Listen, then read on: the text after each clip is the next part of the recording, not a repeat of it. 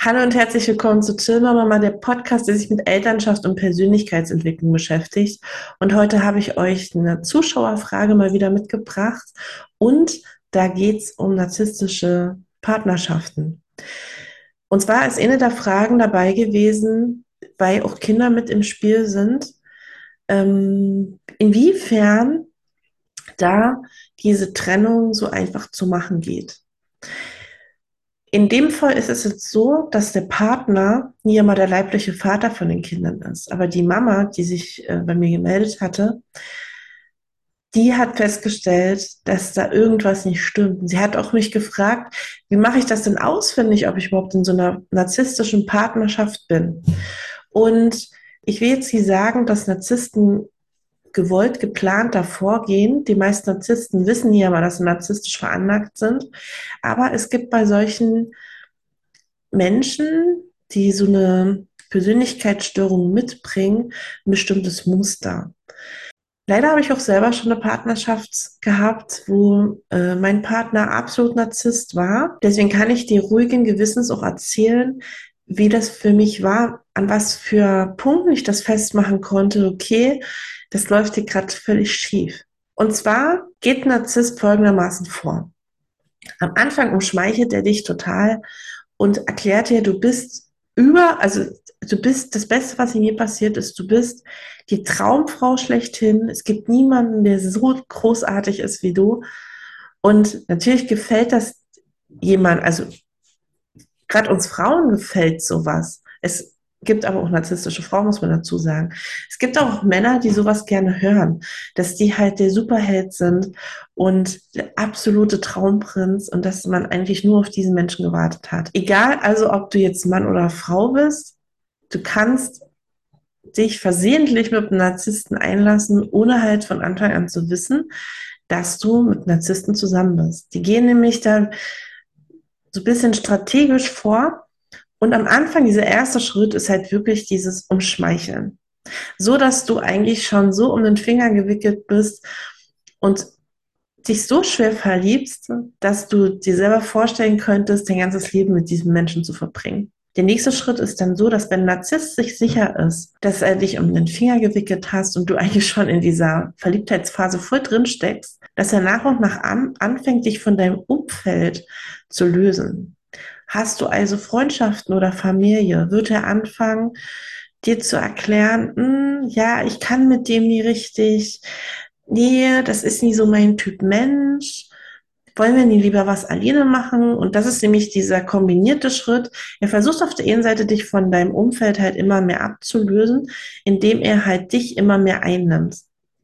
Das ist natürlich auch in Ordnung, wenn man in dieser Verliebtheitsphase erstmal komplett sich da reinstürzt, Allerdings gibt es auch Menschen im Leben, die ihn schon viel länger begleiten und denen du ja auch am Herzen liegst. Deswegen da immer schön aufpassen, äh, wie formuliert er das? Also beim meinem Narzissten im Leben war es tatsächlich so, dass er mir erklärt hat, mein bester Freund ist ein ganz komischer Typ. Ich soll mich doch bitte von ihm fernhalten, weil er ja so verschossen in mich ist und so verliebt und ihr sieht das.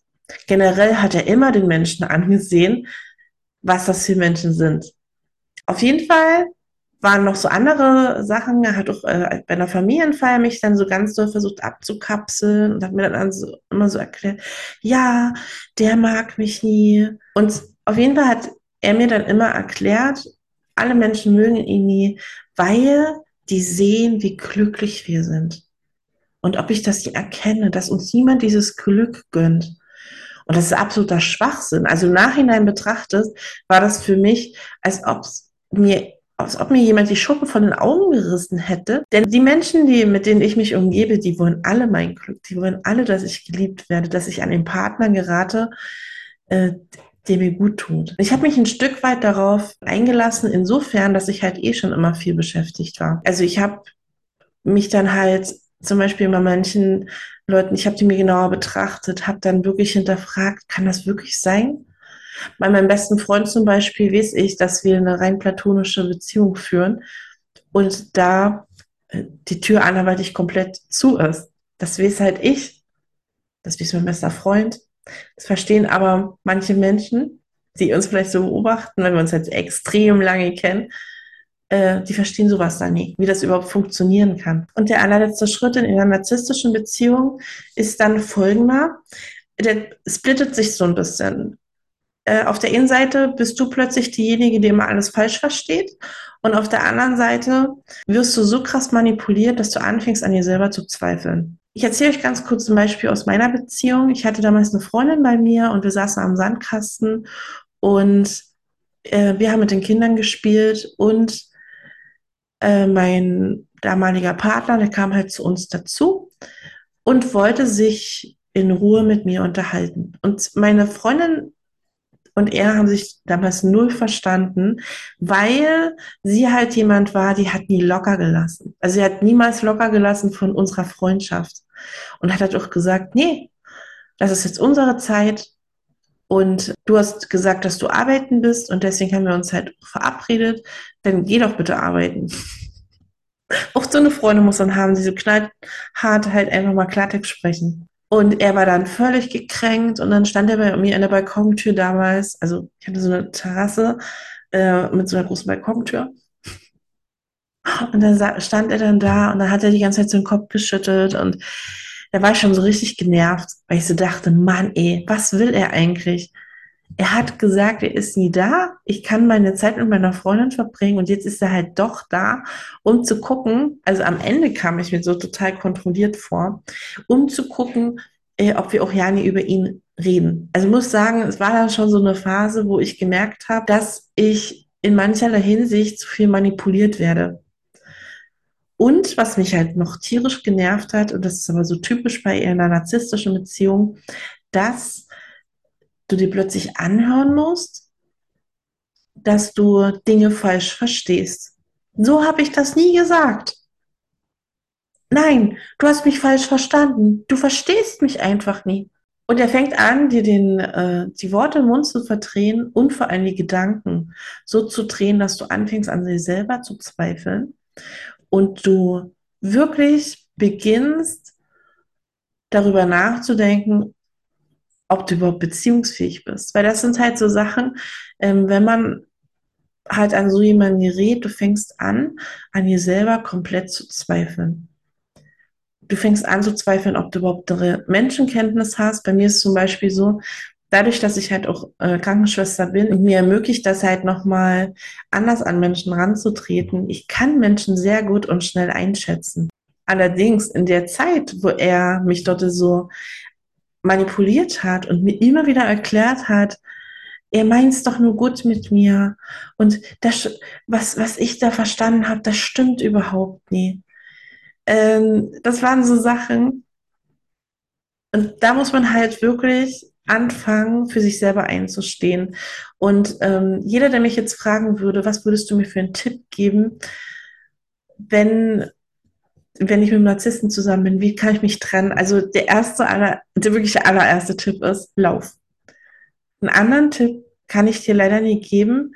Trenne dich, guck, warum du dich auf sowas eingelassen hast. Meistens ist es nämlich tatsächlich so, wir begeben uns ja letztendlich in solche Beziehungen, die wir in der Kindheit erlebt haben.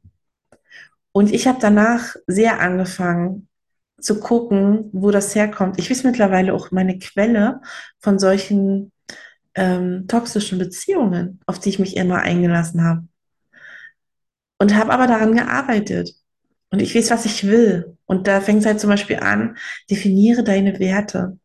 Also generell in Partnerschaften. Von Anfang an habt ihr die gleichen Werte, dann kannst du dich, also wenn du wirklich deine Werte für dich definiert hast und dein höchster Wert Ehrlichkeit und vielleicht auch Treue sind, dann wird sich in so einer Partnerschaft, wo dieser Wert gleichberechtigt ist, also wo der andere halt auch sagt, ja, Ehrlichkeit, Treue ist genau meins, dann wird er sich auf nichts anderes einlassen.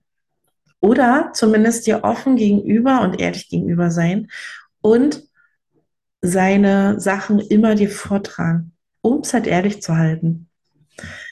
Und woran ich halt dann auch extrem arbeiten muss, ist mein Selbstwert. Zu erkennen, ich habe auch einen Wert in einer Beziehung, den ich beitragen kann. Und ich bin nie etwa diejenige, die hier hören muss, sondern ich bin diejenige, die mitbestimmen darf. Und in einer Partnerschaft auf Augenhöhe ist das doch das A und O, dass du mit deinem Partner auf einer bestimmten Ebene kommunizieren kannst und du nie seine Mutti noch darstellst.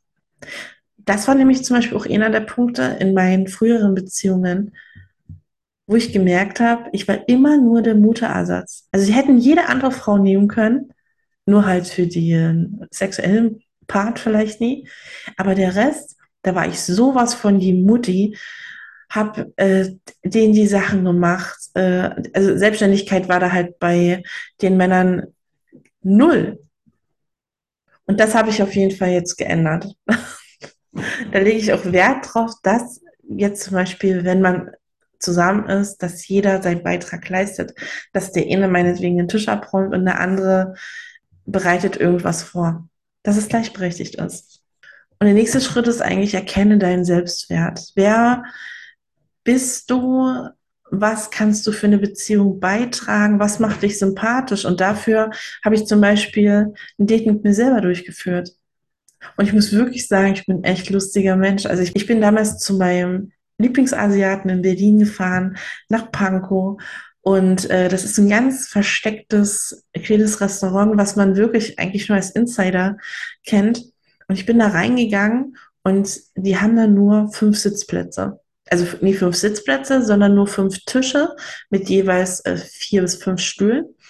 Und ich habe mir dann dort halt einen Tisch genommen, ganz hinten in der Ecke am Fenster, wo ich super gerne sitze. Und dann habe ich angefangen, mir Essen zu bestellen und habe dann so in Gedanken, bin ich dann so durchgegangen, okay, was hätte ich jetzt für einen Eindruck von mir selbst, wenn ich mir gegenüber sitzen würde?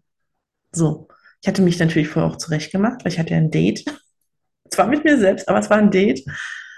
Und hab dann so, bin dann so im Kopf so durchgegangen, worüber ich mich jetzt unterhalten würde.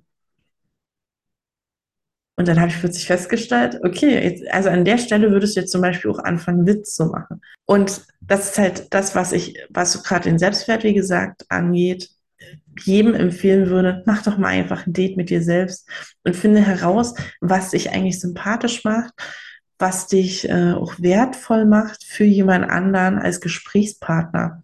Weil, das ist äh, auch das, was ich jetzt neulich an der Ostsee beobachtet habe, viele Paare wenn die lange zusammen sind, die sitzen dann am Tisch und reden kein Wort miteinander. Das ist, das finde ich zum Beispiel mega gruselig. Wenn man so viele Jahre zusammen ist, ich hoffe, dass ich mal jemanden habe, mit dem ich, bis ich 100 bin, am Tisch noch lachen und quatschen kann über absoluten Nonsens. Ich weiß für mich allerdings auch, ich habe schon solche Menschen in meinem Leben. Da gehe ich zum Beispiel jetzt wieder in meinen Freundeskreis rein, denn äh, da sind alle so. Mit denen könnte ich mich noch in 100 Jahren zeräumeln über irgendwelchen Quatsch, der im Leben passiert ist, oder philosophieren ähm, über die Rolle der Bedeutung sozusagen. Genau, und wenn du herausgefunden hast, was dich überhaupt in diese toxische Beziehung geführt hat, wirst du halt ganz anders, vielleicht sogar vorsichtiger bei deiner Partnerauswahl werden. Kommen wir jetzt zum letzten Schritt, ähm, wie du dich aus so einer toxischen Beziehung lösen kannst. Und das ist eigentlich der allerschwierigste Schritt, weil du bist schon in einem Zustand, in dem du an dir zweifelst, ob du überhaupt noch richtig tickst. Und der andere hat versucht, dich ja emotional abhängig zu machen, indem er dich halt zu dem einzigsten machen wollte, der dich umgibt. Und hier musst du einfach für dich verstehen, du wirst dort äh, so leicht nie rauskommen. Das heißt, eine Zeit lang auch zu kämpfen, da rauszukommen, weil ein Narzisst akzeptiert dieses einmalige Nein nie. Er wird immer wieder kommen. Und dann wird er wieder vor deiner Tür stehen oder wird er wieder eine Nachricht schreiben.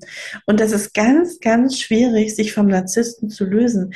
Denn er hat ja Energie in dich investiert und ist er mit dir jetzt an dem Punkt gewesen, wo er dich komplett in die Richtung bewegt hat, in die er dich haben wollte?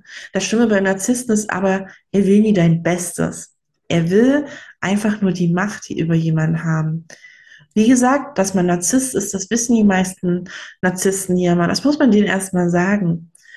Und Narzissten können halt auch extrem werden in solchen Trennungsphasen und auch hier erzähle ich dir ganz kurz eine Geschichte. Ich bin nämlich damals ähm, hier aus dem Haus gegangen, hatte Frühdienst und der Narzisst in meinem Leben hat versucht, mich mit dem Auto zu überfahren. Und das war eine der schlimmsten Situationen. Ich stand so unter Schock, dass ich das überhaupt nie fassen konnte, dass dieser Mensch dennoch, obwohl er sowas versucht, obwohl er mich dann nur noch beleidigt hat, was ich für eine Schlampe bin, weil ich nie mit ihm zusammen sein wollte. War jetzt nie so, dass ich mich mit jemand anderem amüsiert habe. Es war einfach für ihn, ich muss eine Schlampe für ihn sein, weil ich ihn halt nicht wollte.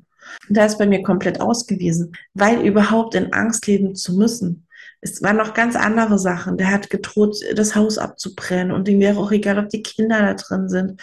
Er wollte einfach nur seine Macht demonstrieren. Und das Einzige, was ich tun konnte, war tatsächlich meinen Kopf hochzunehmen und ihm zu sagen, dann mach's doch.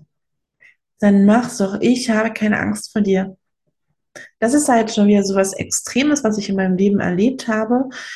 Und sicherlich sind nie alle Narzissten so veranlagt, dass die dir gleich ein Haus abbrennen wollen. Aber eigentlich zeigt das auch, wie abhängig er letztendlich in seiner Hilflosigkeit von mir war.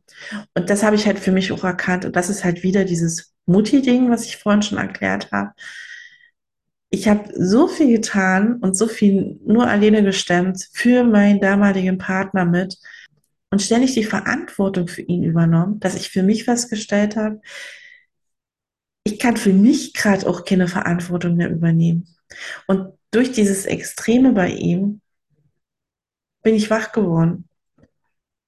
Und du musst im besten Falle nie erst in so einem Moment wach werden. Versuch von vornherein, wenn du dich in eine Beziehung begibst, zu gucken, sind wir auf einer Augenhöhe, übernehme ich hier gerade mehr Verantwortung in der Beziehung, als der andere Part das macht.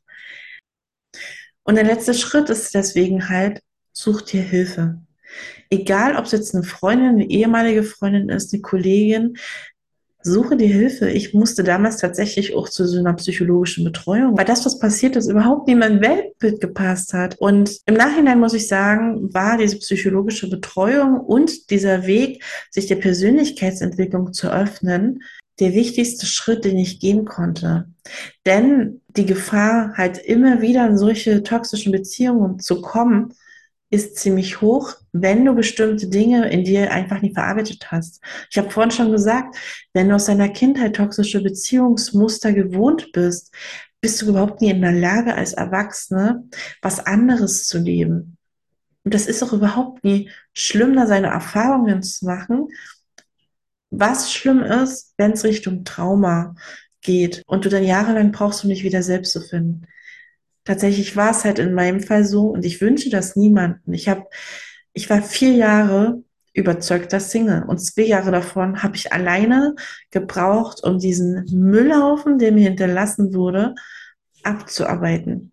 Und das heißt jetzt tatsächlich nie nur Müllhaufen im Sinne von emotionalen Mist, der da geblieben ist. Das hat tatsächlich am längsten gedauert. Aber dazu kommt noch, dass er halt messy war. Er hat meine Garagen, meinen Keller komplett zugemüllt hier hinterlassen. Und das waren halt Sachen, dass ich halt gezwungenermaßen immer wieder daran erinnert wurde. Und seit dieser Zeit, seit ähm, er dann hier raus war und ich mich auch wieder sicher gefühlt habe und ich angefangen habe, seinen Mist hier wegzuräumen, habe ich so festgestellt, mit jedem Ding, was ich wegräume, dass ich auch innerlich was verarbeitet habe ich habe nie nur verarbeitet, was ich mit ihm verbunden habe. Ich habe auch so Blockaden, die innerhalb meiner Familie sind auflösen können. Wie ich schon gesagt habe, in diese ungesunden Beziehungen gerät man halt eher, wenn du es aus deiner Kindheit auch gewohnt bist. Und hier nochmal mein ganz persönlicher Tipp an dich. Sich von jemandem zu trennen, ist immer ein schwieriger Weg. Erstmal die Entscheidung zu treffen, dann auch zu, sich selber zu fragen, warum ist es eigentlich so? Reicht die Liebe nie?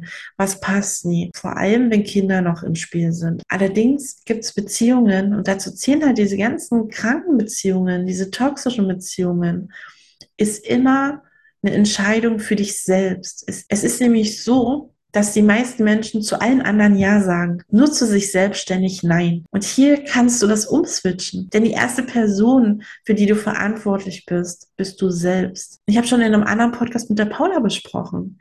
Erst wenn es dir gut geht, kann es dein Umfeld gut gehen. Deswegen sorge dafür, gerade auch als Mama, dass es dir gut geht, dass du die Auszeiten nimmst, dass du auch mal einen Ausflug machst ohne Kinder, denn das kommt am Ende deiner Partnerschaft, deinen Kindern, dir selber einfach so zugute, dass du dir da deinen Freiraum einfach nehmen kannst. So, und jetzt mal meine Frage an dich. Warst du schon mal in so einer toxischen Beziehung und hast festgestellt, dass es da vielleicht Parallelen zu deiner Kindheit gibt? Dann kommentiere doch gern. Und ich wünsche dir für heute einen wunderschönen Tag. Ich danke dir für deine Zeit und ich sage bis bald. Tschüss, die Manja.